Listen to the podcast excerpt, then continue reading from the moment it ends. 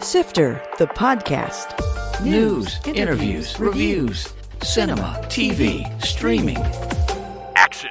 Hi, y'all. This is Jerry Williams, aka TV Jerry. Easy like Sunday morning. Yeah. That's two of the guests on today's show singing while painting a mural. But first, I wanted to celebrate 24 years of TVJerry.com. In 1998, I launched Tales from the Grips with news and dirt of Richmond's production community. Back then, when people wanted to send me news, it was by fax. Email wasn't even a thing yet. In 2013, I introduced Sifter to TVJerry.com, but kept Tales on the site until 2017. Now it's all Sifter. On February 9th in the New York Times, there was an article called Celebrating Black History Month. These five cities are going all out. And one of those cities was Richmond. One of the quotes was All month, the Virginia Museum of Fine Arts, blah, blah, blah, blah, blah. Or you can choose to explore powerful street art like the Mending Walls Public Art Project by Hamilton Glass. And that is the subject of today's podcast. Maybe getting together a project that put artists together from different backgrounds to collaborate on public art projects and getting them to be like a like a microcosm of what society needs to do right now. So the documentary about Mending Walls premiered on September 7th of last year at the Richmond International Film Festival, and then it started airing on VPM on the 16th of that month. It is still available there, but we're going to talk about it now because it's an interesting project. First of all, I've got three people with me. First is Pam Hervey. Welcome, Pam. Hi, Jerry. Thanks for having me. Footnote Pam Hervey is co owner with her husband Todd of Fuel Creative, a local production company they launched in 2003. Do you remember when we first met? Uh, no, Made a real impression on you. it's 20 some years ago, though. yeah, for well, was you came to work for Circuit City, right, right. and I was working for Circuit City, so that's where we met. That's right. Footnote Matt Lively is a popular local artist known for his whimsical paintings and murals, especially his ubiquitous bee cycles. And Matt, do you remember when we met? I do remember when we met. We met at a gallery opening, and you accused me of painting over a um, Hockney painting. Uh, David Hockney, right, right. Because it was a k- kind of a comedy thing you did. But I remember meeting you was at the Pollak Awards when you received a Pollak Award, and I went and introduced myself, and he said, "Oh yeah, I used to watch you when I was a child on TV." I'm like, "Oh great, thank you, Matt." Yeah, I watched you from uh, the crib, through the bars of the crib. I would watch you on TV. yes. And then Hamilton, or Ham, as most people call you. Do you remember when we met? No, I just remember that I, I believe Matt introduced me to you. Yeah, I think y'all are actually outdoors sweating on some mural somewhere. Yeah, And yeah. He said, because y'all have done a couple together. Footnote Hamilton Glass is also a prominent local artist and designer who started as an architect, but now paints but also creates public art, usually with a colorful geometric style.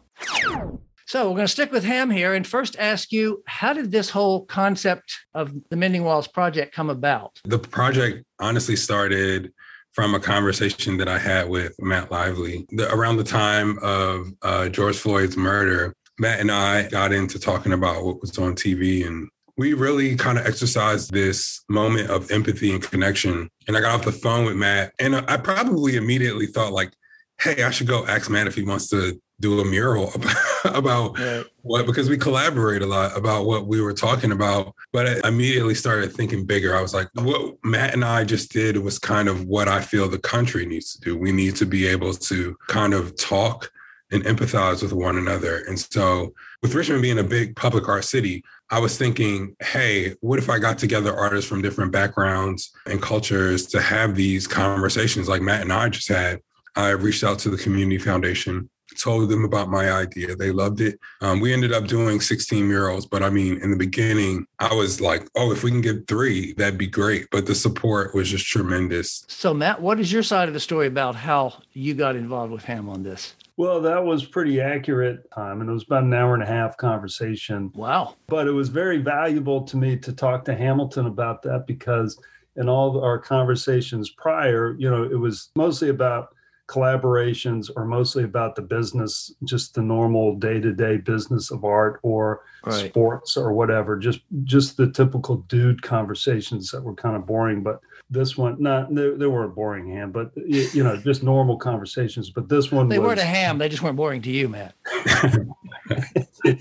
I think I should probably point out, since this is an audio only podcast, Ham is black, Matt is white. So those conversations dealt around that. Can you think of any specific one subject or one sentence or one little epiphany that each of you had that kind of said, whoa, wait a minute, he's white and he doesn't understand this, or wait a minute, he's black and he doesn't understand my point of view? Or I'm assuming that was kind of what it was, is everybody goes assuming their point of view is knowledgeable. And when you actually start to talk to somebody, you realize, wait a minute, I'm really not that woke.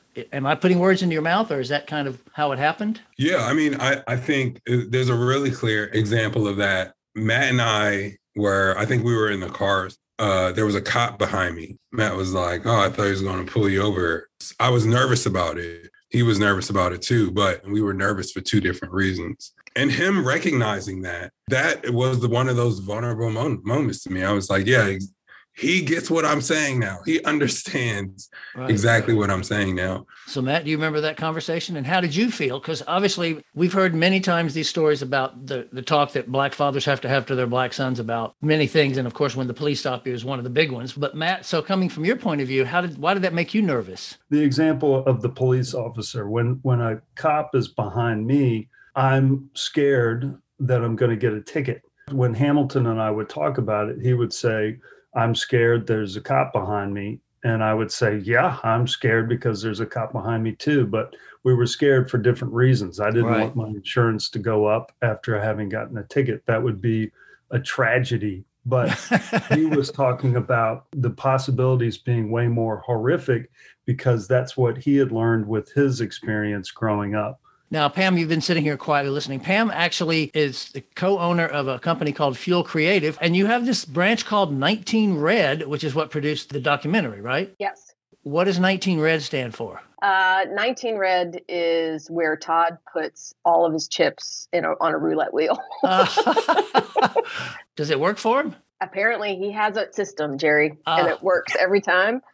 And the chips on 19 red, that's how it became about. But 19 Ah. red is really just that division where we create original content. So, Right, right. As um, opposed to corporate paid for work. correct, right. correct, yeah. So, how did you get involved in this project? So, right around that time, we were finishing up our 13 episodes of The Art Scene, which, Jerry, you were really instrumental in helping us create. Footnote. The Art Scene was a show they produced for VPM that covered unique personalities and organizations in the arts around the state. And so we were kind of already in that art space in Richmond and Central Virginia.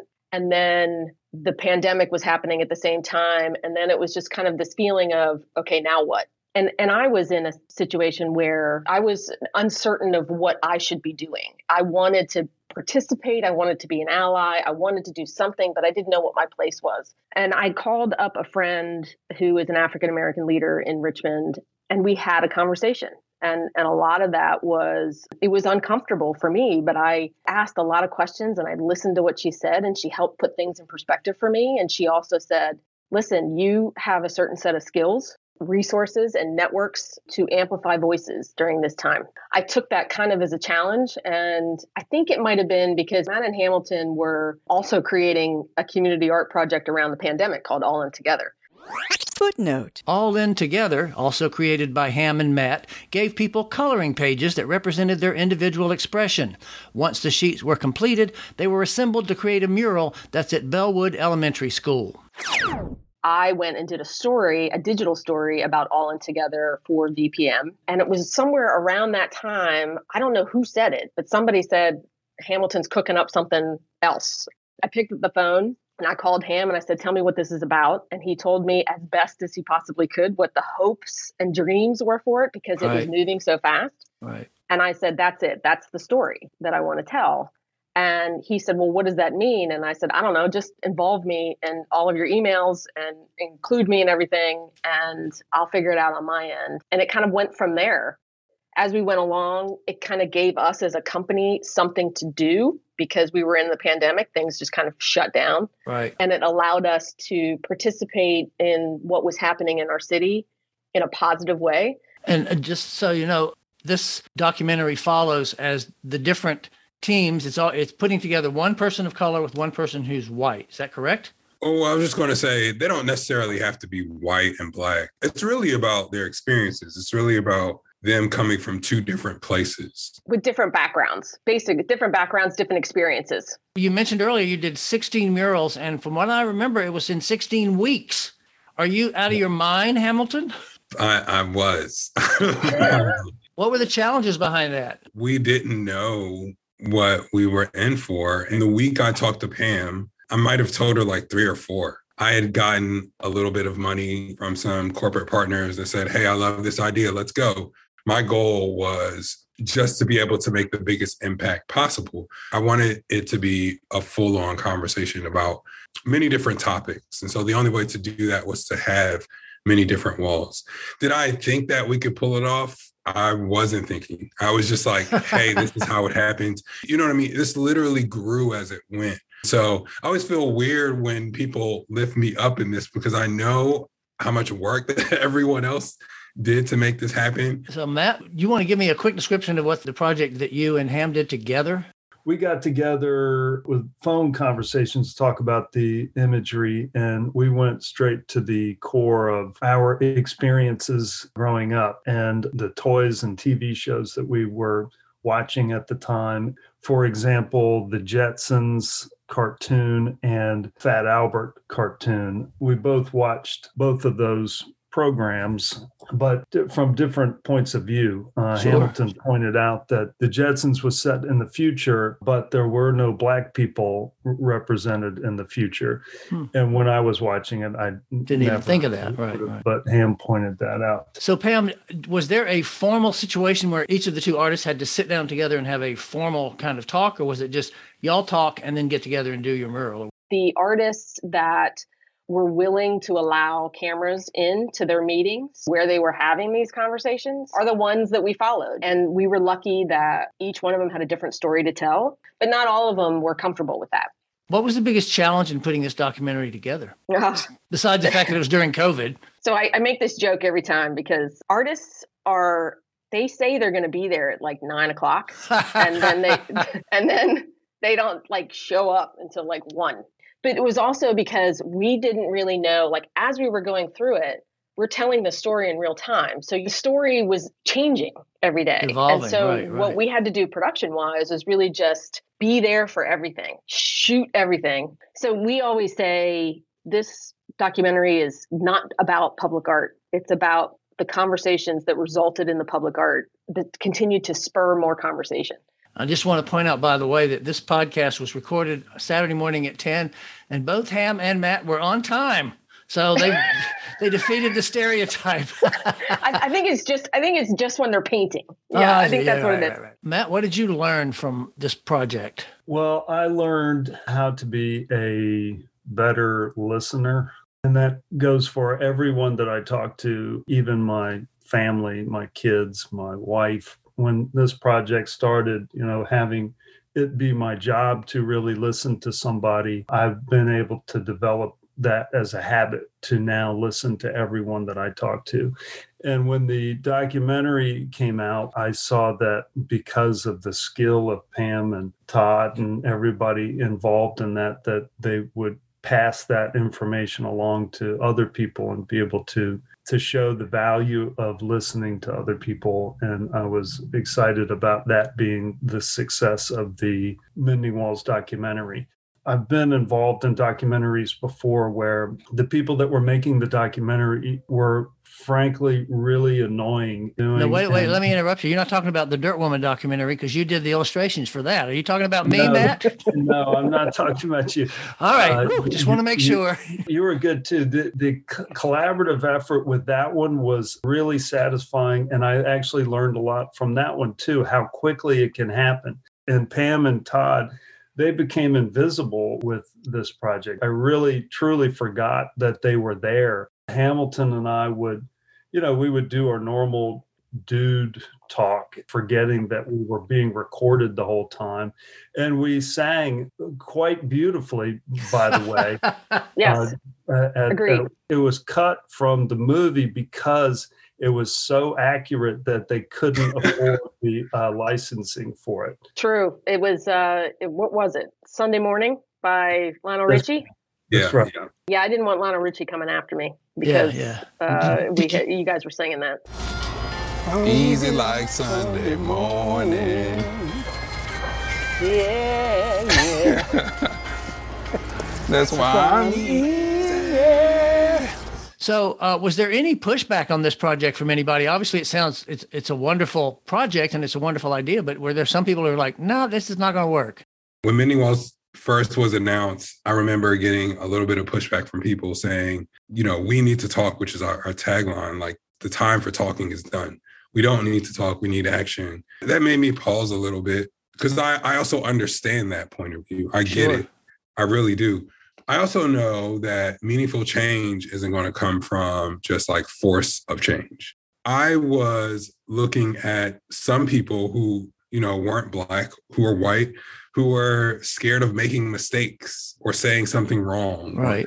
something like that. I wanted to be able to create the opportunity for everyone to feel okay to, and this is air quotes because it's audio, but make a mistake. You know what I mean? And, Sure, and that's right. kind of the core of the project is like empathizing and understanding. Just because Matt isn't from the inner city, it's kind of perfectly fine that he doesn't understand you know the fear of a cop being behind him and not you know what i mean? That's that's Sure, where yeah. he grew up with and there, there's nothing wrong. Being exposed to someone who has and being able to listen to that person and empathize with that person now he's armed with the knowledge to know that hey that is the thing. I can move on in life accordingly knowing that and i can be an ally to that. And once i realized that what i was truly trying to do with this mending walls project was make a platform for people to talk about that, right? I was like Pam and Todd in terms of making the documentary. I was not telling artists what to say or do. That was completely up to them. And that was one of the big parts of the initial mission, which is like they have to have an authentic conversation, which I had to protect throughout this whole project. When I went and asked for, you know, donations of buildings and things like that, people of course love that. And they were like, hey, yeah, I want a free mural. Could you put this quote on there? And I'm like, no, Yeah. and, and look at the look at the mission it says an authentic conversation these guys are coming up with the work which means they had to have an incredible amount of trust We need to talk, we need to listen, um, and we need to empathize and connect. I see public art as a way to have a greater conversation, and that's what this project is about. That was an excerpt from the documentary. you know when i when i did receive some people kind of coming at me with that i was like all right well let's sit down and have a talk about it and i think some people got frustrated at that But did that make a difference? my own yeah did it make a difference If you sat I down and mean, had a talk with some of those people. Well, most of them didn't want to sit down and have Oh, a talk. okay. They, they were they were sticking to their tagline. But but we but, don't want to know, talk. right, right, exactly. And I think to make change, you need different avenues of activism, right. right?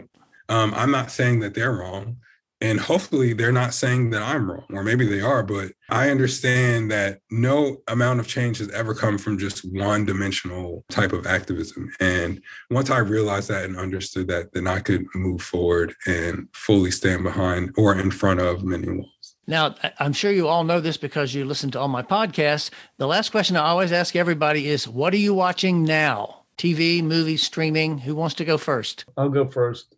Because since I do listen to your podcast, I knew this question was coming, so I had to. I You're had to know it. prepared. I'm watching The Righteous Gemstones. It's hilarious. It's a good show. It's funny and um, it has everything. I go back and forth between watching documentaries and then watching kind of mindless TV. Sure. So the, I watched the Tindler Swindler the other day, the Tinder Swindle. oh, the, Tin- ten, the Tinder. Swindler Swindler. Yeah, yeah.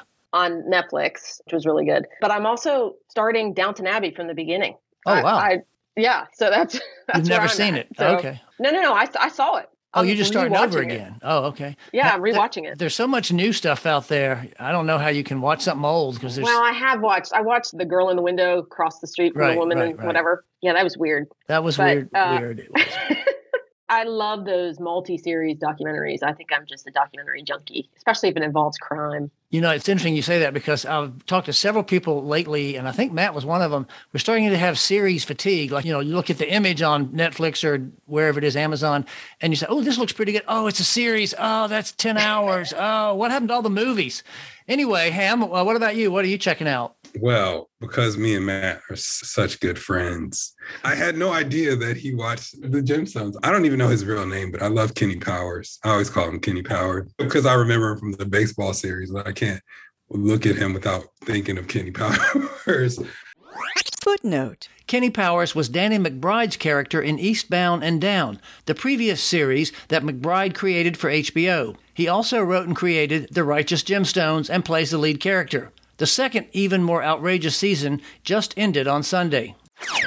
I don't watch much TV, and so when I do, it's always stuff like Jim's. I like to like zone out into this nonsense that and Ozark are the two things that I've watched recently. We got we got seven more episodes. They made us wait for seven more episodes because they stopped, and we got. I know. I so upset when I saw that because everybody was, was out of it. Like, where's the rest of it? Yeah, yeah, we yeah, gotta wait. Yeah. My kids make a joke. They made a Venn diagram for the kind of shows that I watch, and it was like on one side was the circle that said British, and on the other side said murder, and then there was another one that said baking in there. So, and they're in between is the kind of shows that I watch. So uh-huh. that actually explains. I watch a lot of like Acorn TV and BBC America, which is probably why I'm watching Downton Abbey again. The Gilded Age, I'm also watching that on HBO because that's Julian Fellowes as well. You and my wife could get together with blankets on the couch and just have a big time all day.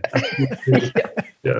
You got either very smart or very nerdy kids to know how to do a Venn diagram well, this has been wonderful. This has been very informative. Of course, I was there for opening night at the Byrd when it premiered, and it was very interesting and pretty riveting because you do learn a lot about a lot of different people.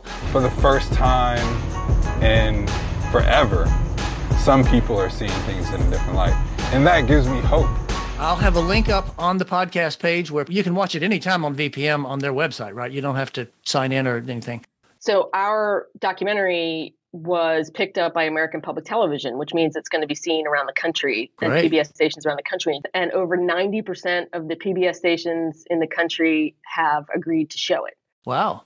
Congratulations. Wow. So it's huge. And as a thing between my husband also had, did a documentary a few years ago that also had the same release, but he only had 86%.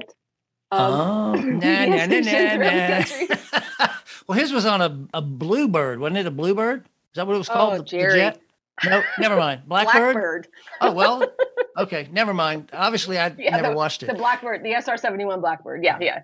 I want to thank you all for making your Saturday morning a little bit about this podcast, and we'll look forward to talking to you again when you have your next documentary. Thank you, Jerry. Always a great opportunity to talk about mending walls. So thank you so much. Yeah, thank. Thank you for having us.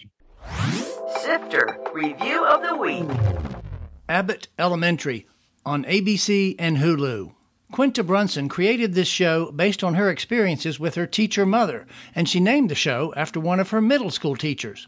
It's a mockumentary staged in an underfunded Philadelphia elementary school that follows a group of teachers and the hilariously clueless principal, played by Janelle James. The characters all have endearing, amusing traits, while their interactions provide much of the comedy. The writing keeps the show on its comic toes, even though the constant glances at the camera don't really add much. Although it's not a breakthrough in TV sitcoms, there's plenty of heart and fun to make it refreshing and pleasingly watchable. I gave it 4 out of 5 stars. Coming soon. The big movie opening this weekend is The Batman. This new three hour version stars Robert Pattinson, also has an early Catwoman, the Penguin, and the Riddler. Also, Huda's Salon, a woman whose visit to a hair salon turns into a nightmare when she's blackmailed by its owner.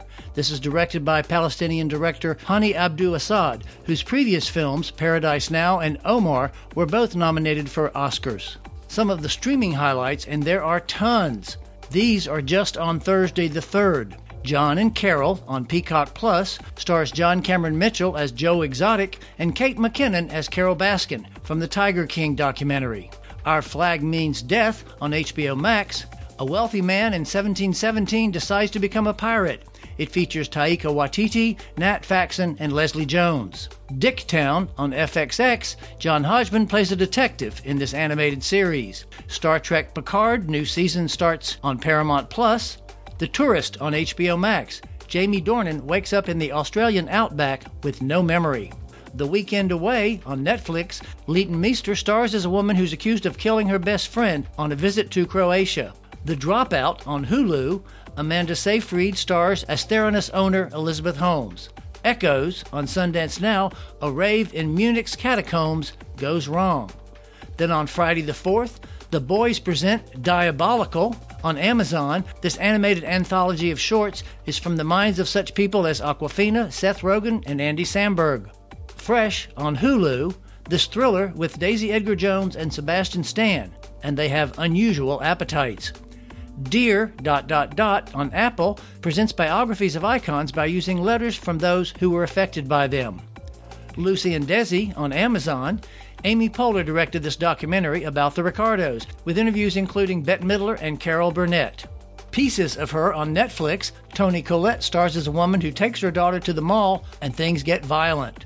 Then on Sunday the 6th, my favorite award show is the Film Independent Spirit Awards, which airs on IFC and is hosted this year by Nick Offerman and his wife Megan Mullally. Winning Time, The Rise of the Lakers Dynasty on HBO. This is from Adam McKay, who just did Don't Look Up, about the personal and professional lives of the LA Lakers in 1980s. Outlander returns to Starz. Also on Starz is Shining Vale, with Courteney Cox in a horror comedy as an author who moves into a creepy house. The Thing About Pam airs on NBC on the 8th of March. This is a true crime drama starring Renee Zellweger as a possible murderer. For more Sifter, including literally thousands of reviews, visit tvjerry.com. That's a wrap.